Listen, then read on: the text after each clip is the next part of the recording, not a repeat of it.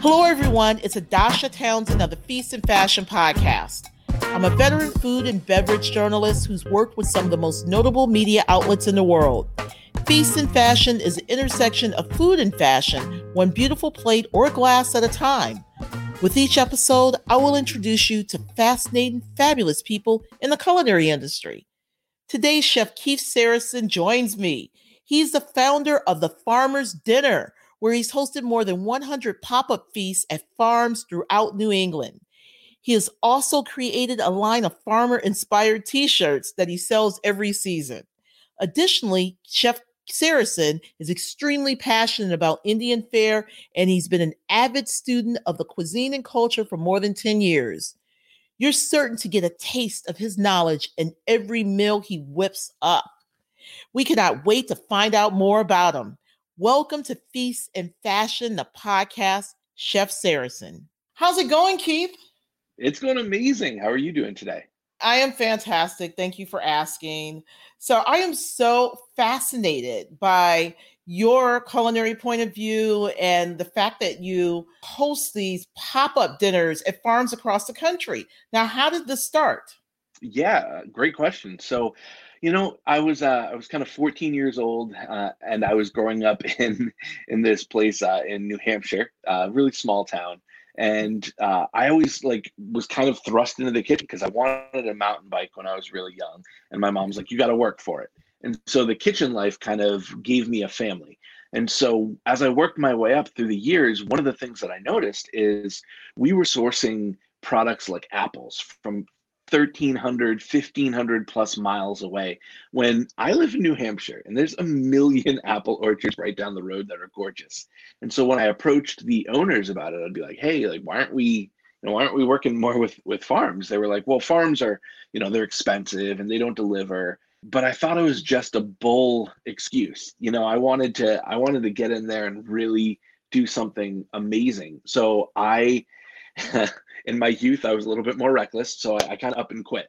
And I was like, "Hey, um, you know what? Here's my two weeks. I'm gonna go hang out with f- some farmers." And uh, that's actually how it started. I ended up going to volunteer on some local farms in the southern New Hampshire area. And at the end of the day, I would hear these incredible stories uh, from people like Carl Hills from Kimball Fruit Farm in Pepperell, Massachusetts. And he would tell us, you know, would tell me kind of like, hey, here's what it's like to farm nowadays. He would say, you see that big pine tree up there? And I'd be like, yep. I'd be like, when I was eight years old, I climbed that pine tree and I overlooked this entire area and I knew I wanted to be a farmer. I was like, at eight, like I think I wanted to be a transformer at that point. like I had no idea. And so the stories just kept unraveling, and so my love for farms and uh, and farm product started growing. And so I, at the end of my time, you know, with Carl and some other farms out there, I looked at him and I was like, you know, what we should host a dinner, just you know, sourcing local food and um, in between courses. I'd love if you got up and told a couple of stories like you told me. And he's like, ah, no one wants to listen to us. We're old farmers. So I said, challenge accepted. And uh, the first farmer's dinner was exactly that. It was in 2012. I hosted a dinner for about 50 people in, a, okay. in this restaurant. And uh, in between courses, we had some of the farmers that I got to know uh, get up, talk a little bit about what they do. And at the end of the event, I was blown away because people were like, "This is a great event," and I kept thinking of it like this is this is just dinner, right? Right. Um, but they were like, "Please do another event," and the word "event" like didn't trigger for me. And so mm-hmm. the chef of, of the restaurant at the time, because I wasn't cooking it, he um he said, Hey, this was amazing. He's like, why don't we do another in a couple of months? So I threw the other one on sale and it sold out in 24 hours and we had a 110 person waiting list. And it was crazy. Wow, 110 person wait list? Yeah, it sold nice. out within 20 out 24 hours and ever since then it it was kind of a constant evolution of figuring out how to put a business model to all this stuff. We uh we said we wanted it to be a win for the farmers. In the beginning, farmers were like, let's donate some stuff. And we were like, no, we can't do that. We have to pay you. Thus the premise of the farmers dinner. Mm-hmm. And so uh, we really wanted to kind of explore that side of it. And since then, we're uh, we're nine years old. I call them seasons as a company. So this is season nine for us. And uh, we are completely sold out for the entire year. Uh, since then, we've hosted just under 100 dinners on local farms across New England. We've given back 160-ish thousand dollars to local farms and fed over 17,000 people. I love this. What an amazing story, an amazing idea. And I have to ask, you knowing all these farmers, have you ever gotten in there and worked on some farms yourself?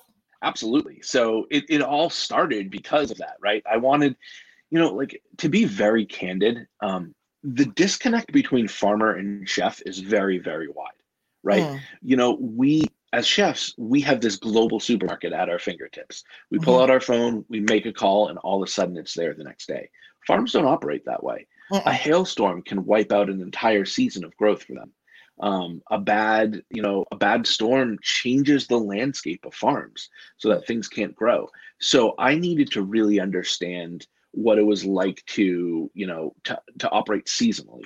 And so i didn't know when strawberries grew in new hampshire. I knew that they magically appeared and then they magically disappeared right? Mm-hmm. and so i knew the only way i was going to learn that is by getting my hands in the soil. And so thankfully people like carl hills was like yeah come on down. And so i started learning about the first flush of strawberries uh, in a season is right at Father's Day. And now every Father's Day leading up to it, I get so excited for that moment because I don't eat strawberries until that happens. And then it's oh. just like, boom, it's an explosion. What do those strawberries taste like around Father's Day when they're brand new like that during the beginning of the season? So it's uh it's a wonderful feeling. So strawberry fields, unless you've seen them before, they're covered in hay, right? Because the hay kind of just really helps insulate the berries quite a bit and insulates the plant. And mm-hmm. so what you do is when you walk on them, there's like this, this you walk in between these little hay fields. And that first bite of a strawberry, I always time it where I make sure it's like a hot day. You know, you want to go out and you feel the sun beating on you. And that first bite is like, you know, I think the best way to describe it is what strawberry isn't. And a lot of people are used to the mm-hmm. strawberries in the supermarket, those big mm-hmm. fat things that are juicy and all that. An actual strawberry is a lot smaller than some of these bigger ones that you get from bigger manufacturers. The reason is the water content, the more water you're feeding that strawberry, the more it's going to plump it. And a lot of Western consumers want that bigger strawberry. Mm-hmm. But the more you condense the sugars, the more you let that ripen on the vine, the more berry flavor you get. So it's this pop of acidity, sourness, and sweetness that balances beautifully in one split second. Wow, I, I did not know that. Okay, because I always love the plump strawberries, but now when I go to my farmer's market, I am definitely going to look for the smallest strawberries yep. based on what you said. And what do you usually do with those strawberries? So I always say when we get a product that, that is that good, our job is to not mess it up. Like it's oh, really it. You know, so it's you know, I don't want to get too chefy with things a lot of times. Mm-hmm. Um, Kimball Fruit Farm also grows 61 varieties of heirloom tomatoes. When mm. you have a mm. tomato that's that good, picked from a vine in the peak season, I don't start thinking, hey, you know what, let's break this down and like, you know, do all this, add all this stuff to it. I'm like, man, this is perfect in its in its natural form. So with the mm. strawberries, I like to, um, what I'll do is I'll make jams and I'll preserve them. Since I live in New England, it's a tundra for six months out of the year, and uh, you know everyone knows what it's like to be real cold. So what I want to do is I want to extend the season by preserving it. So mm. fermentation, canning, uh, pickling, jams, things of that nature, I like to help extend the season. So as it's later on and I don't have those berries anymore, I can crack a jar, take a take a close my eyes and smell that and it brings me back to that moment in the season. Talk about how you became so passionate about indian cuisine. So a very long story short i grew up uh, a very picky eater right? I you know i ate mac and cheese and chicken nuggets and a friend of mine his family owned an indian restaurant. They were indian and they would always try to get me to try food and i was like uh-uh uh-uh. Um, the preconceived notion was it all looked the same. It wasn't appealing. It wasn't appetizing. Um, the scents were not scents I could recognize. And so our innate nature is when we don't know something is familiar, we fear it. And mm-hmm. so I was always afraid of it. So one day we were when we were younger, he's like, Hey, if I beat you in this video game, you got to try Indian food. I'm like, deal. And uh, boy, am I glad I lost that. so uh, the first bite of Indian food I had was uh, this dish from a state called Goa, and it was called chicken vindaloo. I remember the first time I ripped a piece of garlic naan and dipped it into that sauce. And I closed my eyes and took a bite. And it was like Neo seeing the Matrix.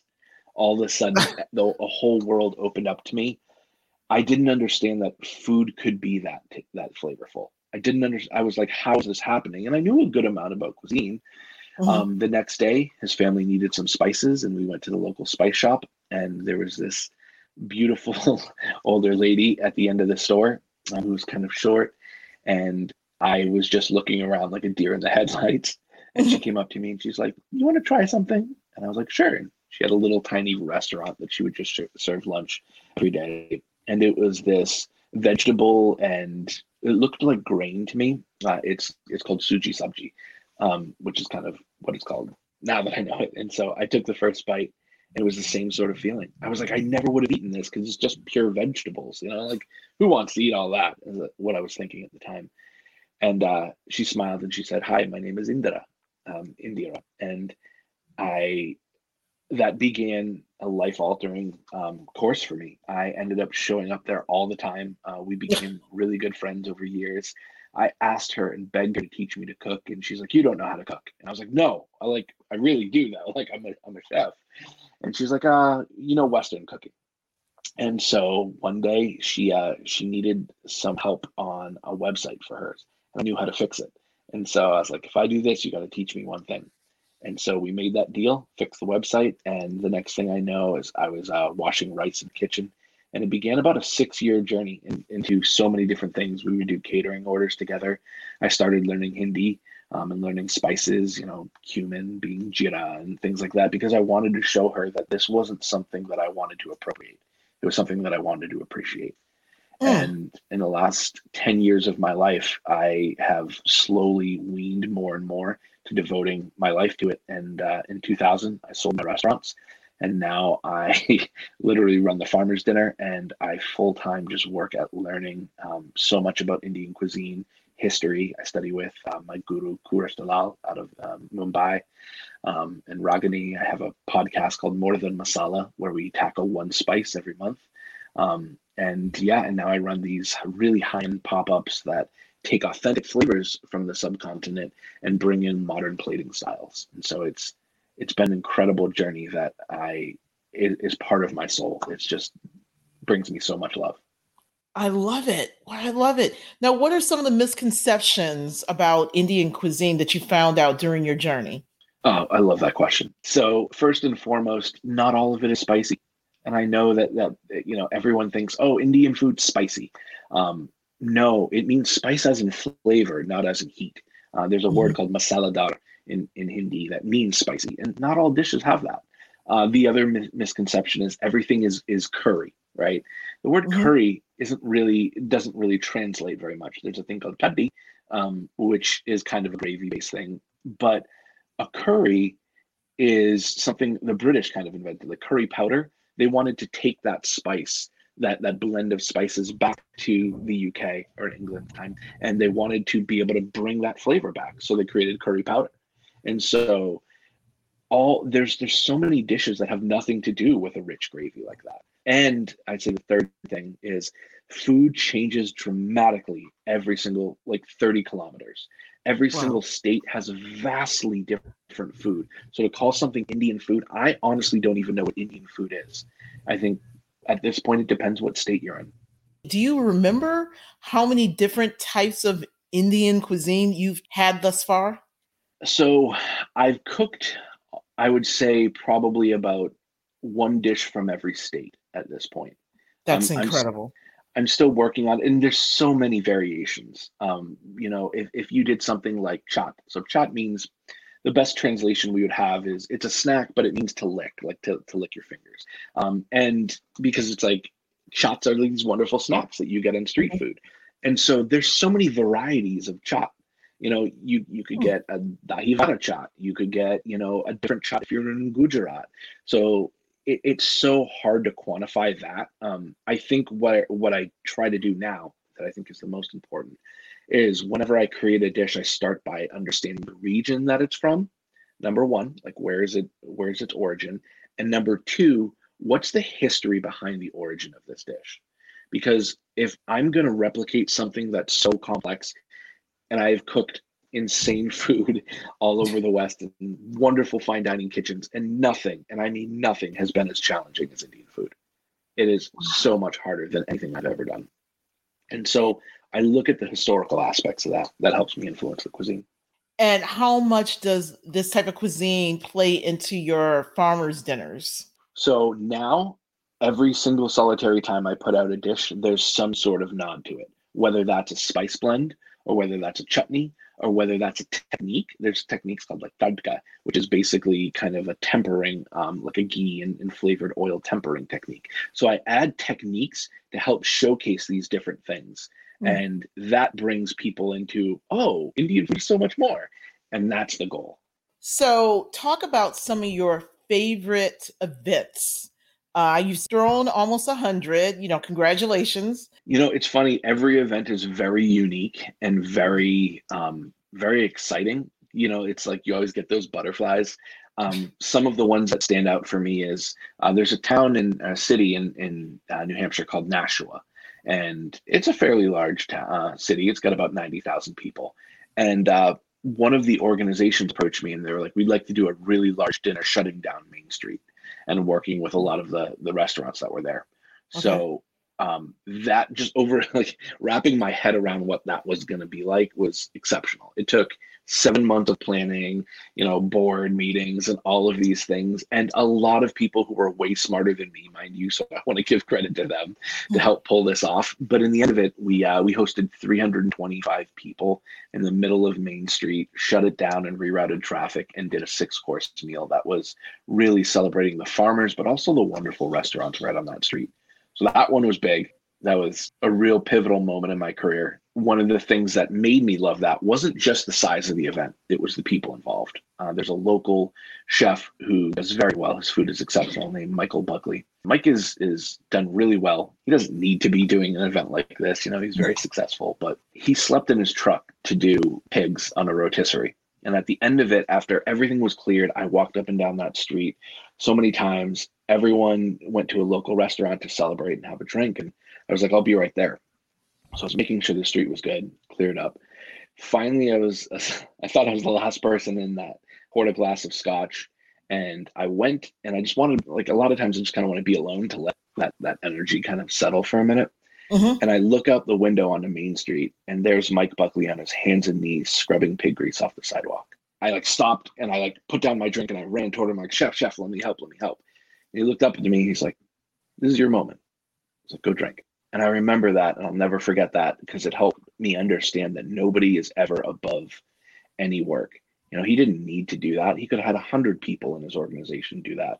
He's very successful with a lot of restaurants but that's the dedication it takes. And so that was a lesson that I'm eternally grateful for.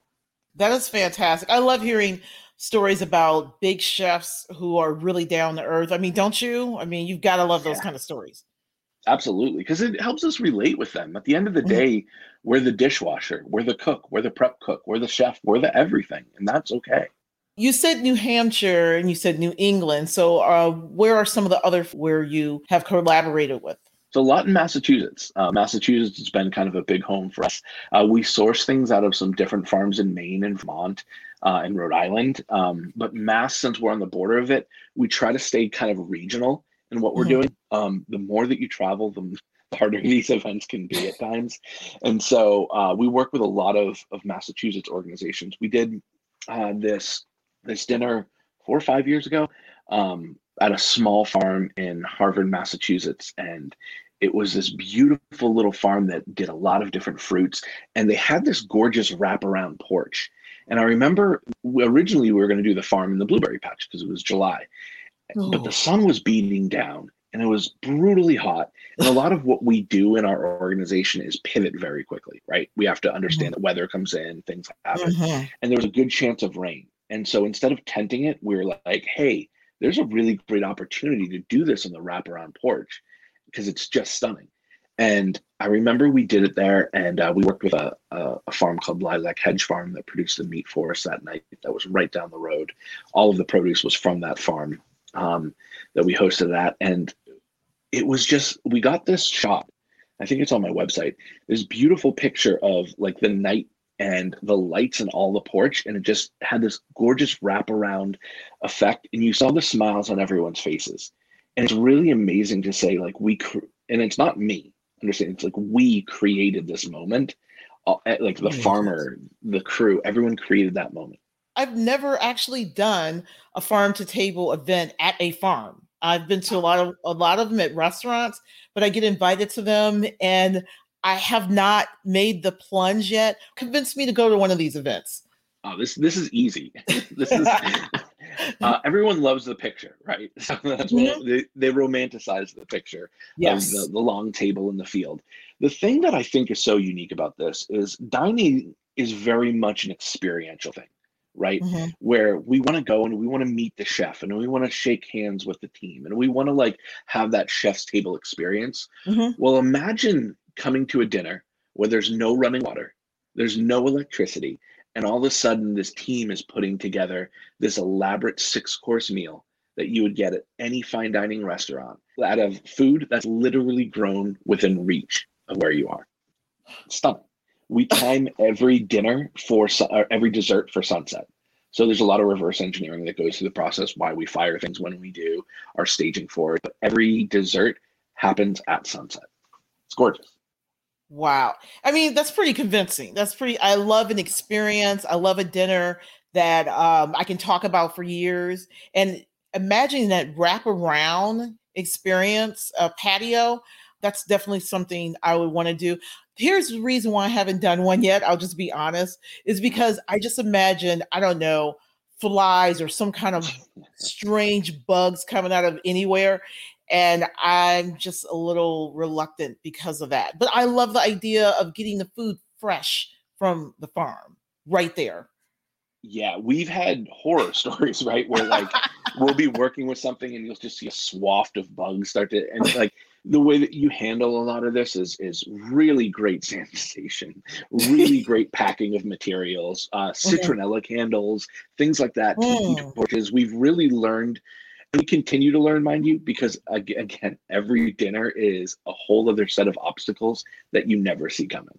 What's your website, Keith? Uh, it's www.thefarmersdinner.com. And what will people find on the website? Sure. So first thing you're going to see is a lot of wonderful pictures as you start to scroll. you know, we think what we yeah we well what we like to do is we like to think of what we do as an experiential thing, right? Mm-hmm. You know, a lot of people love farm to tables, but we're bringing tables to farms. You know, so it's like this whole other kind of of, of thing. Um, you're going to find a list of events. Um, all of all of our dinners on farms are currently sold out. We typically sell out very quickly. We put them on sale at the end of the year for the next calendar year. That's uh, outstanding. It's crazy. Um, we're very fortunate. And what we do is different because everything's plated. There's other companies that do an incredible job too, mind you. But what we do is we really want to bring it from the artistic standpoint. So we love to do plated courses. It's not it's not kind of buffet style, it's not family style, it's all plated food, which is crazy to do. I can only imagine. So, where are the guests coming from? Are, are, they local or are they throughout the region? Where Where are these people coming from? So, we have about a fifty percent new clientele at every dinner. Um, we have the hardcore uh, farmers dinner foodie fans uh, who have come to literally years and years worth of dinners. Um, it's incredible if they didn't believe in me, we wouldn't be a company, you know. So you, it's always important to give them their honor and thank them. Um, but we also get that new clientele where people are like, I heard of this. Like, I've heard you guys have been around for a while. Like, I finally got tickets. Uh, we have a lot of scalpers at this point who are like, what? you know, we post. Oh, you're yeah, hot post, when you have scalpers. I, apparently, you know, there's a lot of bartering and trading going on for the events that we're doing now, which is crazy. And it's just been honestly, it's amazing. But I think the best thing that we do, I can't say this enough, the best thing that we do is support these incredible farms that we work with. Absolutely. And I just have a feeling I already kind of know what your answer is going to be to this to this next question. You're pairing with beverages, of course. Uh, what are you doing there as far as the beverages, whether they're spirits or beer or wine? Are you doing local as well? Yeah. So this this is not going to be the answer you think. Um, so we what we like to do is is we'll get some some inquiries about hey what should i pair with this we don't want to handle the liquor, liquor liability of this so we mm. it's actually byob um, and it actually oh. works out really really well and so we'll have a lot of people say hey what's the menu what would you recommend and we love to do that Okay. Um, we we've been able to do some really great wine dinners in places before that aren't on farms. Like there's a wonderful winery down the road from us called La Belle Winery, and we've hosted several dinners there. Um, New England mm. wine is very diverse. Um, it's not Napa, it's at all. So I think the first is kind of getting rid of that preconceived notion. But there's some incredible New Hampshire things happening, from wines to spirits to beers. Some of the best beer I've ever had is being brewed right here at like 603 Brewery. Um, it's just it's incredible. Tell me about the wineries though. You you said it's not like Napa, so tell me about the wineries and some of your favorite ones. Sure. So um, I'll start with some of the the wineries that we've worked with. Uh, there's a, a, winery in Meredith, New Hampshire, which is right on the lakes uh, in New Hampshire. Gorgeous, gorgeous town. Uh, we shut down Main Street there, and we worked with a winery called Hermit Woods Winery. And Hermit Woods Winery is making wine from fruit um, not just grapes, because again, the, the soil structure, the climate is completely, completely different.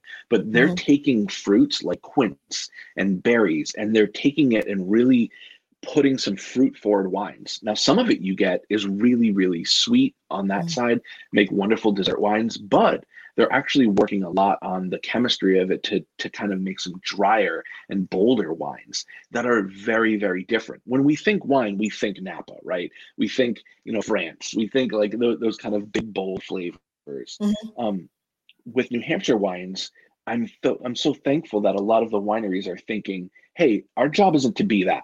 Our job is to be New Hampshire. Mm. And that's really inspiring does that carry on to the craft beers and spirits as well?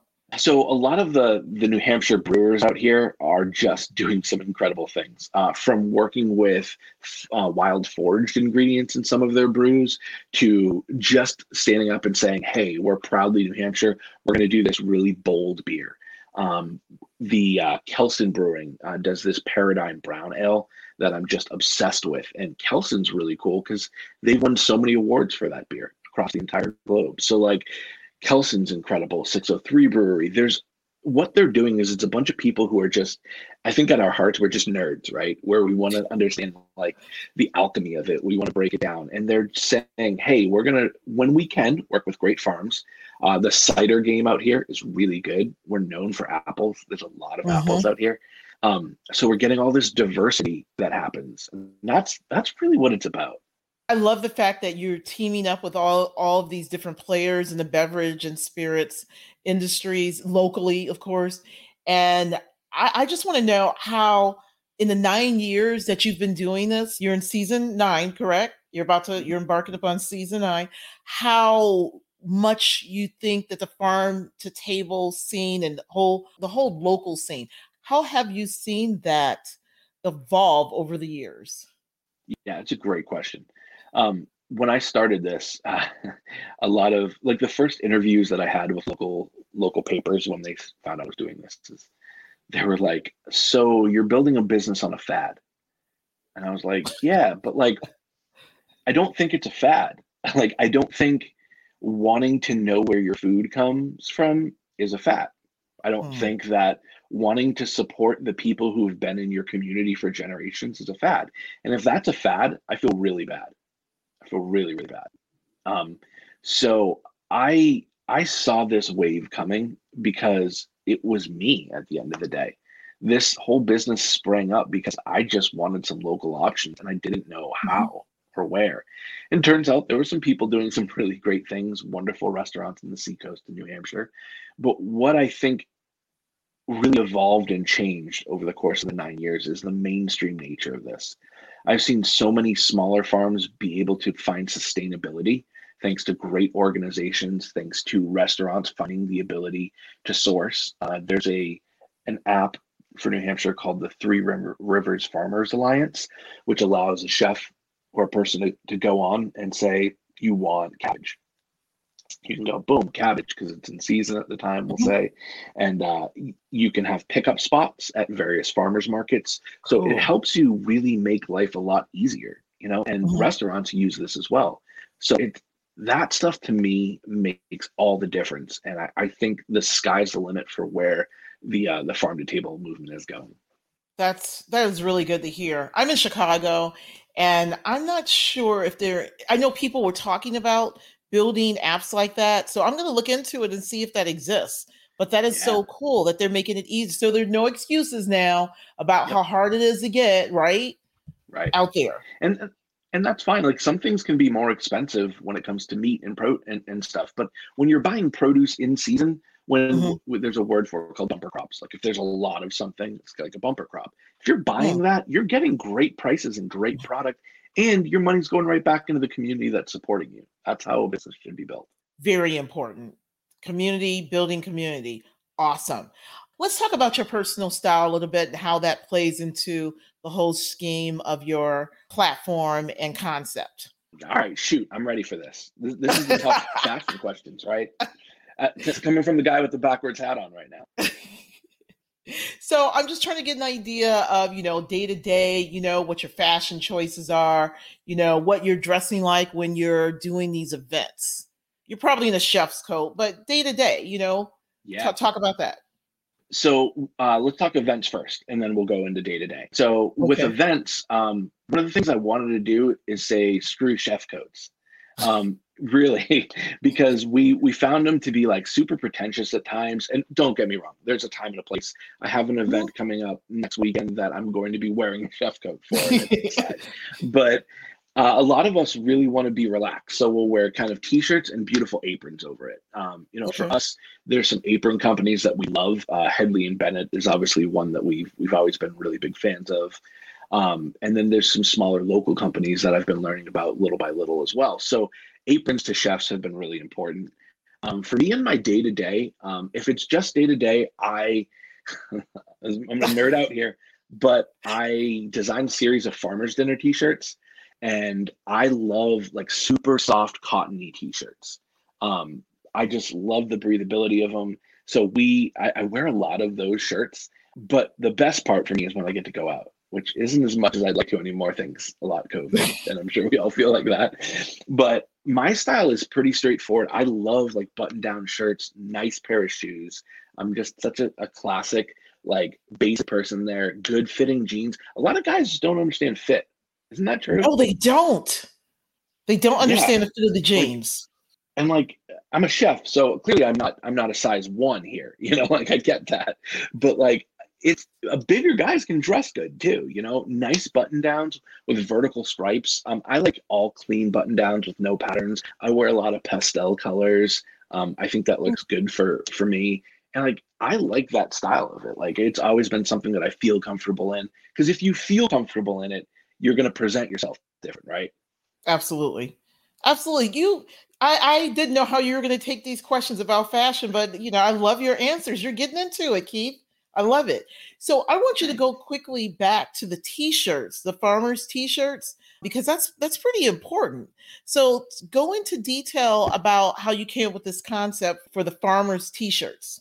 Yeah, so every year, like I said, we we call them seasons, right? So you know we're on season nine, and I try to design a T-shirt that's specific for that season.